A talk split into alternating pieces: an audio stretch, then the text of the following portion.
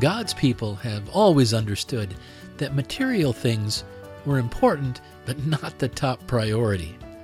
The best things in life aren't things, which is why sin is the breaking or straining of a relationship. When we place that much value on relationships, we can more easily see the value in setting aside our differences. Only then can we truly be generous with others. Only then can we stop obsessing over our worldly stuff and learn to be truly rich toward God. Welcome to the Real Word Podcast for the eighteenth Sunday in Ordinary Time, Cycle C of the Roman Catholic Lectionary. I'm Brandon Jubar, and I'll be your guide as we walk through the readings for this week. It's an important process because we believe the Scriptures are the inspired Word of God. But to really be nourished by the Word, we need to break it open and look a little deeper. We need to let the Holy Spirit speak to us. Now, the messages I get from these Scriptures might feel right to you, but you also might find that the Holy Spirit tells you something else, and that is absolutely all right. So if you're ready, let's dive in. As I said, tonight we'll be looking at the readings for the eighteenth Sunday in Ordinary Time, Cycle C. Our first reading is from Ecclesiastes. It's chapter one, verse two, and chapter two, verses twenty-one through twenty-three. Our second reading is from Paul's letter to the Colossians. It's chapter three, verses one through five, and verses nine through eleven. And our gospel reading is from Luke. It's chapter twelve, verses thirteen through twenty-one. Uh, just a couple things to note. First, we do have readings from both the Old and New Testaments. Ecclesiastes is from the Old Testament, or the Hebrew Scripture, while the letter to the Colossians is from the New Testament, or the Christian Scripture, as is our gospel reading. Tonight, we'll see that the teacher says, everything is meaningless. Paul says, set your sights a little higher. And Jesus says, don't be a fool. Okay, let's start by going through the readings, and then we can talk about the messages we find. Our first reading is from Ecclesiastes. Meaningless, meaningless, says the teacher. Utterly meaningless. Everything is meaningless. For a person may labor with wisdom, knowledge, and skill, and then they must leave all they own to another who has not toiled for it. This too is meaningless and a great misfortune. What do people get for all the toil and anxious striving with which they labor under the sun? All their days, their work is grief and pain. Even at night, their minds do not rest. This too is meaningless. Our second reading is from Saint Paul's letter to the Colossians. Brothers and sisters, since then you have been raised with Christ, set your hearts on things above, where Christ is, seated at the right hand of God. Set your minds on things above, not on earthly things. For you died, and your life is now hidden with Christ in God. When Christ, who is your life, appears, then you also will appear with him in glory. Put to death, therefore, whatever belongs to your earthly nature, sexual immorality, impurity, lust, evil desires, and greed, which is idolatry. Do not lie to each other, since you have taken off your old self with its practices and have put on the new self, which is being renewed in knowledge, in the image of its creator. Here there is no Gentile or Jew, circumcised or uncircumcised, barbarian, Scythian, slave or free, but Christ is all and is in all. And our gospel is from Luke. Someone in the crowd said to him, Teacher, tell my brother to divide the inheritance with me. Jesus replied, Man, who appointed me a judge or an arbiter between you? Then he said to them, Watch out. Be on your guard against all kinds of greed. Life does not consist in an abundance of possessions. And he told them this parable. The ground of a certain rich man yielded an abundant harvest. He thought to himself, what shall I do? I have no place to store my crops. Then he said, this is what I'll do. I will tear down my barns and build bigger ones, and there I will store my surplus grain. And I'll say to myself, you have plenty of grain laid up for many years. Take life easy, eat, drink, and be merry. But God said to him, you fool, this very night your life will be demanded from you. Then who will get what you have prepared for yourself? This is how it will be with whoever stores up things for themselves, but is not rich toward God. All right, so let's take a first glance at these readings and we'll ask ourselves, what does it mean? What messages and meanings can we find if we dig around just a little bit? So our first reading was from the book of Ecclesiastes. And in this reading, we we read about a man who spends all of his time toiling away to accumulate all kinds of stuff, all sorts of material possessions and wealth. And he toils, says, using all of his wisdom, knowledge, and skill. But for what? He still has, still has to deal with anxiety, grief, and pain, just like everyone else. And, and what happens after he spends his life toiling away under the sun, accumulating all that wealth? He dies and leaves it all to someone who didn't have to work for it. Wow, it sounds like they had problems with wealthy trust fund kids a few thousand years ago, too.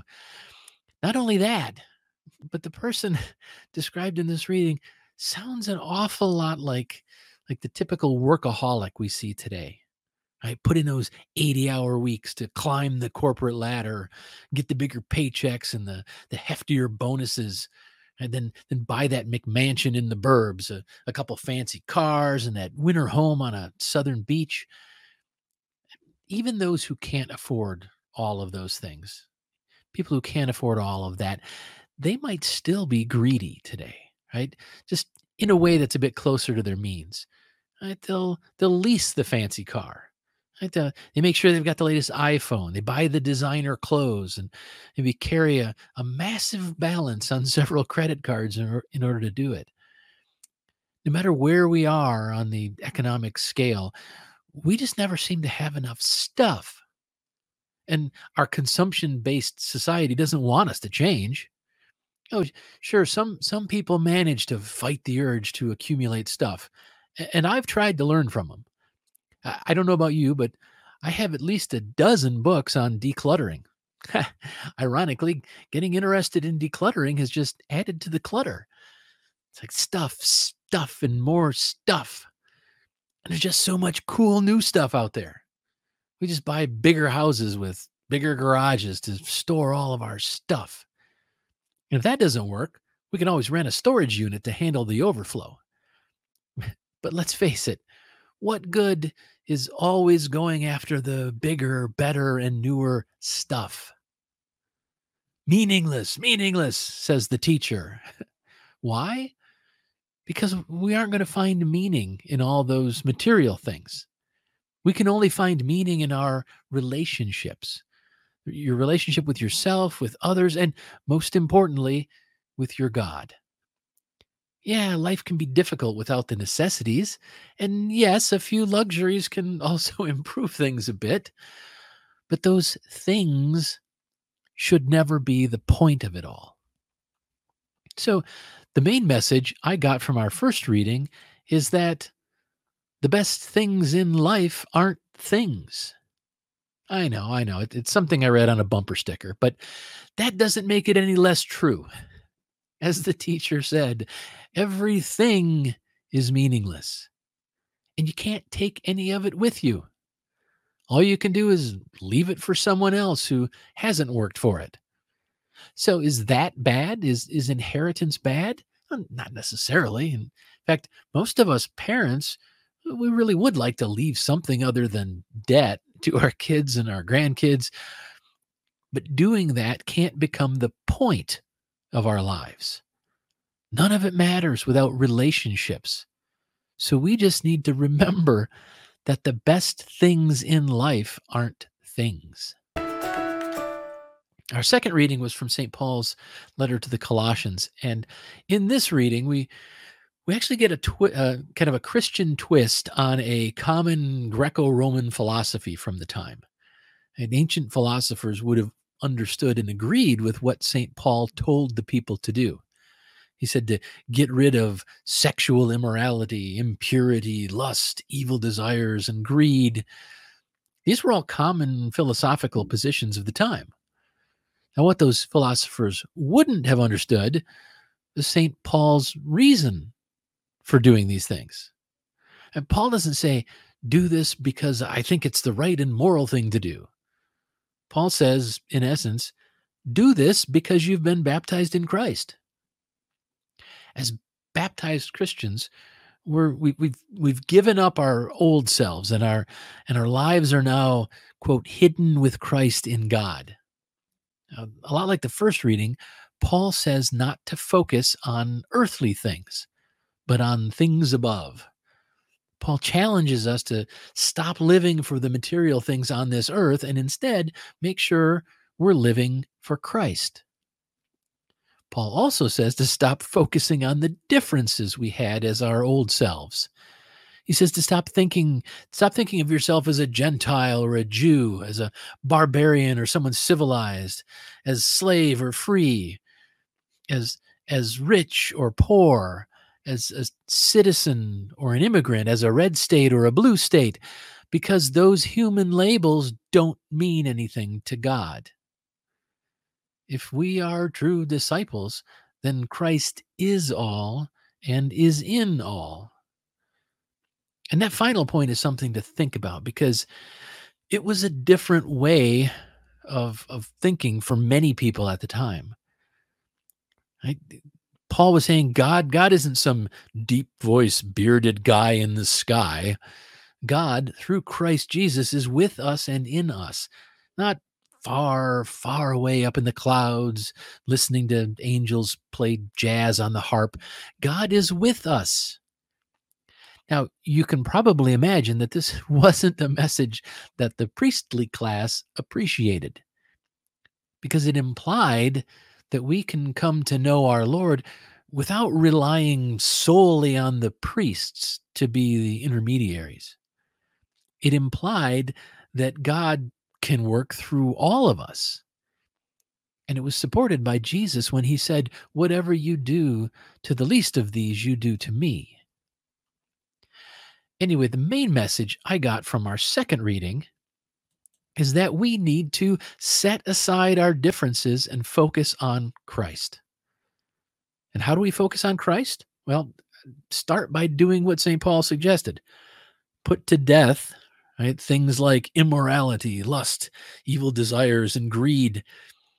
If we can banish those ideas, if we can find a way to purify our thoughts, then it becomes a lot easier to set aside our differences, because it's easier to be more open and less defensive.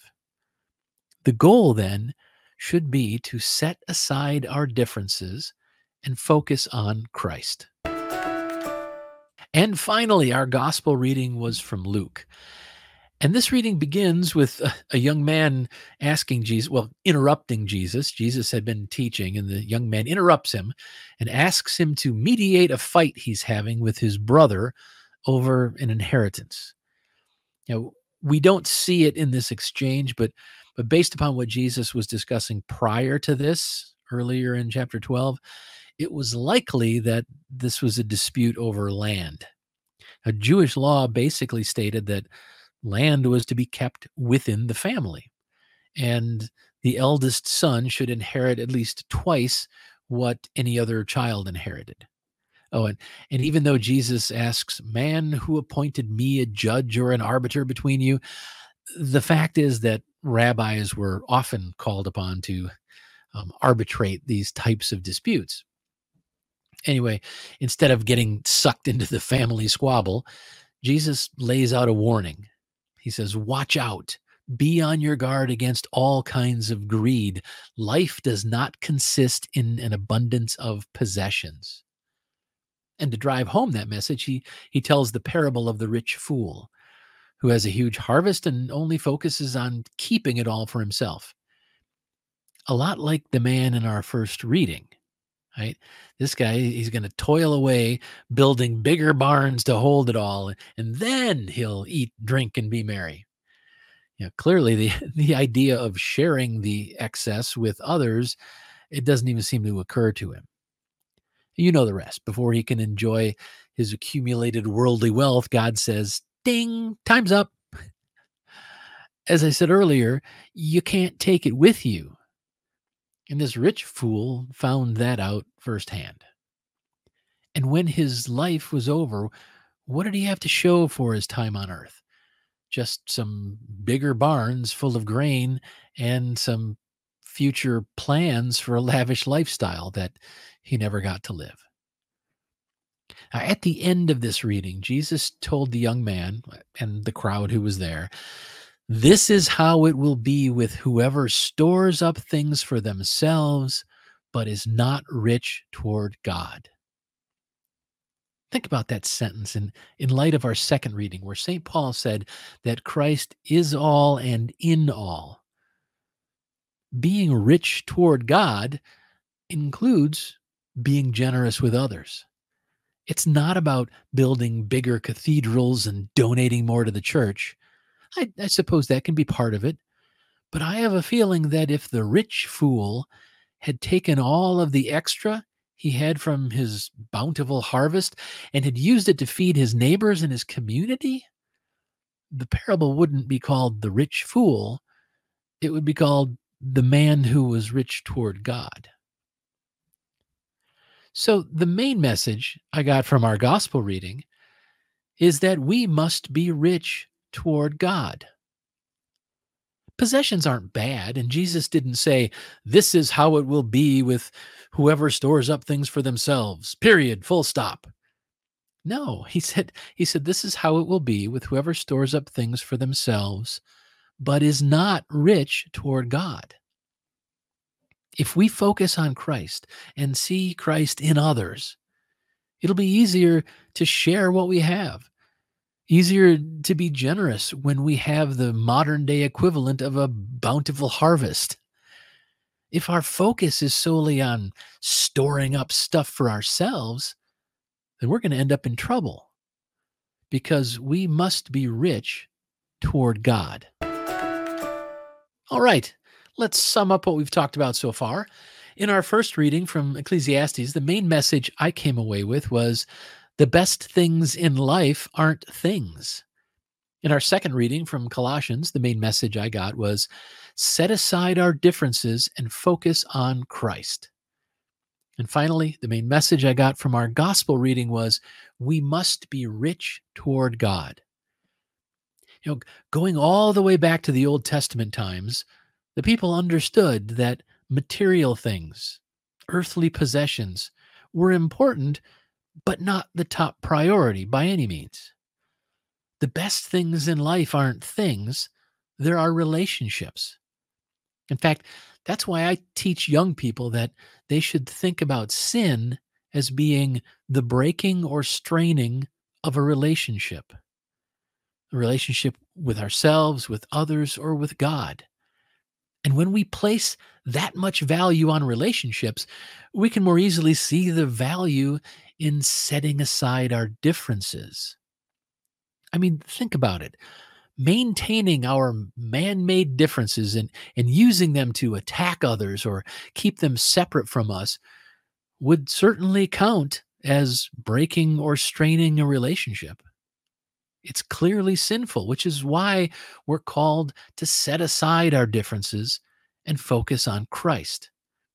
Only then can we truly be generous with others. Only then can we stop obsessing over our worldly stuff and learn to be truly rich toward God. So let's step back and take a second glance at these readings overall and ask ourselves if our path has become clear. To do this, I like to answer two questions. So what and now what? Okay, so what? Why should we care about any of this? Well, we should care about this because I'm not aware of any major or minor conflict throughout history that wasn't because of earthly things and man-made differences. Even evil acts perpetrated by individuals, they all come from greed and, and immoral or evil desires. The political conflicts that I see playing out in the United States today are all driven by greed and man-made differences. I, I see I see corporations paying as little as they can to their employees, as much as they can to their executives and, and investors, and then spending millions and millions of dollars to ensure that politicians don't force them to be more fair and equitable. I see I see church leaders weaponizing the sacraments and attacking people who disagree with them, instead of approaching every situation with an open and loving heart. When our church leaders are quick to label and dismiss entire groups of people, they're creating and solidifying differences. They're doing the opposite of what Saint Paul has told them to do. They're straining and breaking relationships. They are sinning. I see good people suddenly turn into NIMBYs. They fight for things like adequate and affordable housing, as long as it's not in my backyard. Oh, if you build all that affordable housing, that affordable low-income housing, what's going to happen to my property values? What, what's going to happen when all of those poor kids end up in, in school with my kids? It's amazing what happens when good people find out that solutions might hit a little close to home. We should care about this because it's a universal problem, and none of us are completely innocent. And the last question I try to answer is, now what? What are we supposed to do, right? Where do we go from here? Well, knowing that many of our disputes are linked to the protection of our earthly possessions, let's start by breaking our addiction to our stuff. Let's let's practice letting go of things so we have more time to focus on our relationships. So with that in mind, here's your real challenge for the week. And it is a real challenge. Start getting rid of some of your stuff. Let me give you a couple examples. I have dozens of shirts and pants in my closet that are covered in dust because I haven't worn them in years. So I need to donate them, or get rid of them, and, and only keep the clothes th- that actually fit me and that I like to wear.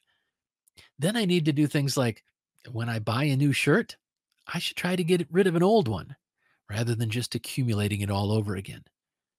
I've also started going through the boxes of stuff stored in my basement and in my office. You know, just because something isn't broken doesn't mean I need to keep it. I've I've started donating those things and recycling a lot of them. I had magazines that were years old. There are so many new things I want to read. There's no way I'm going to go back and catch up on all these old magazine articles. So they're gone. As I've started getting rid of some of this old stuff, it's almost liberating. And I really do find myself wanting to spend more time with real people, having real life experiences, and building stronger relationships. I'm finding myself less attached to my stuff.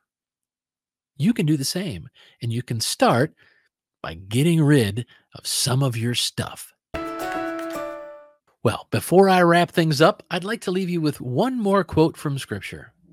As you're thinking about breaking your addiction to earthly things, remember what we read in Saint Paul's first letter to the Corinthians, chapter ten, verse thirteen.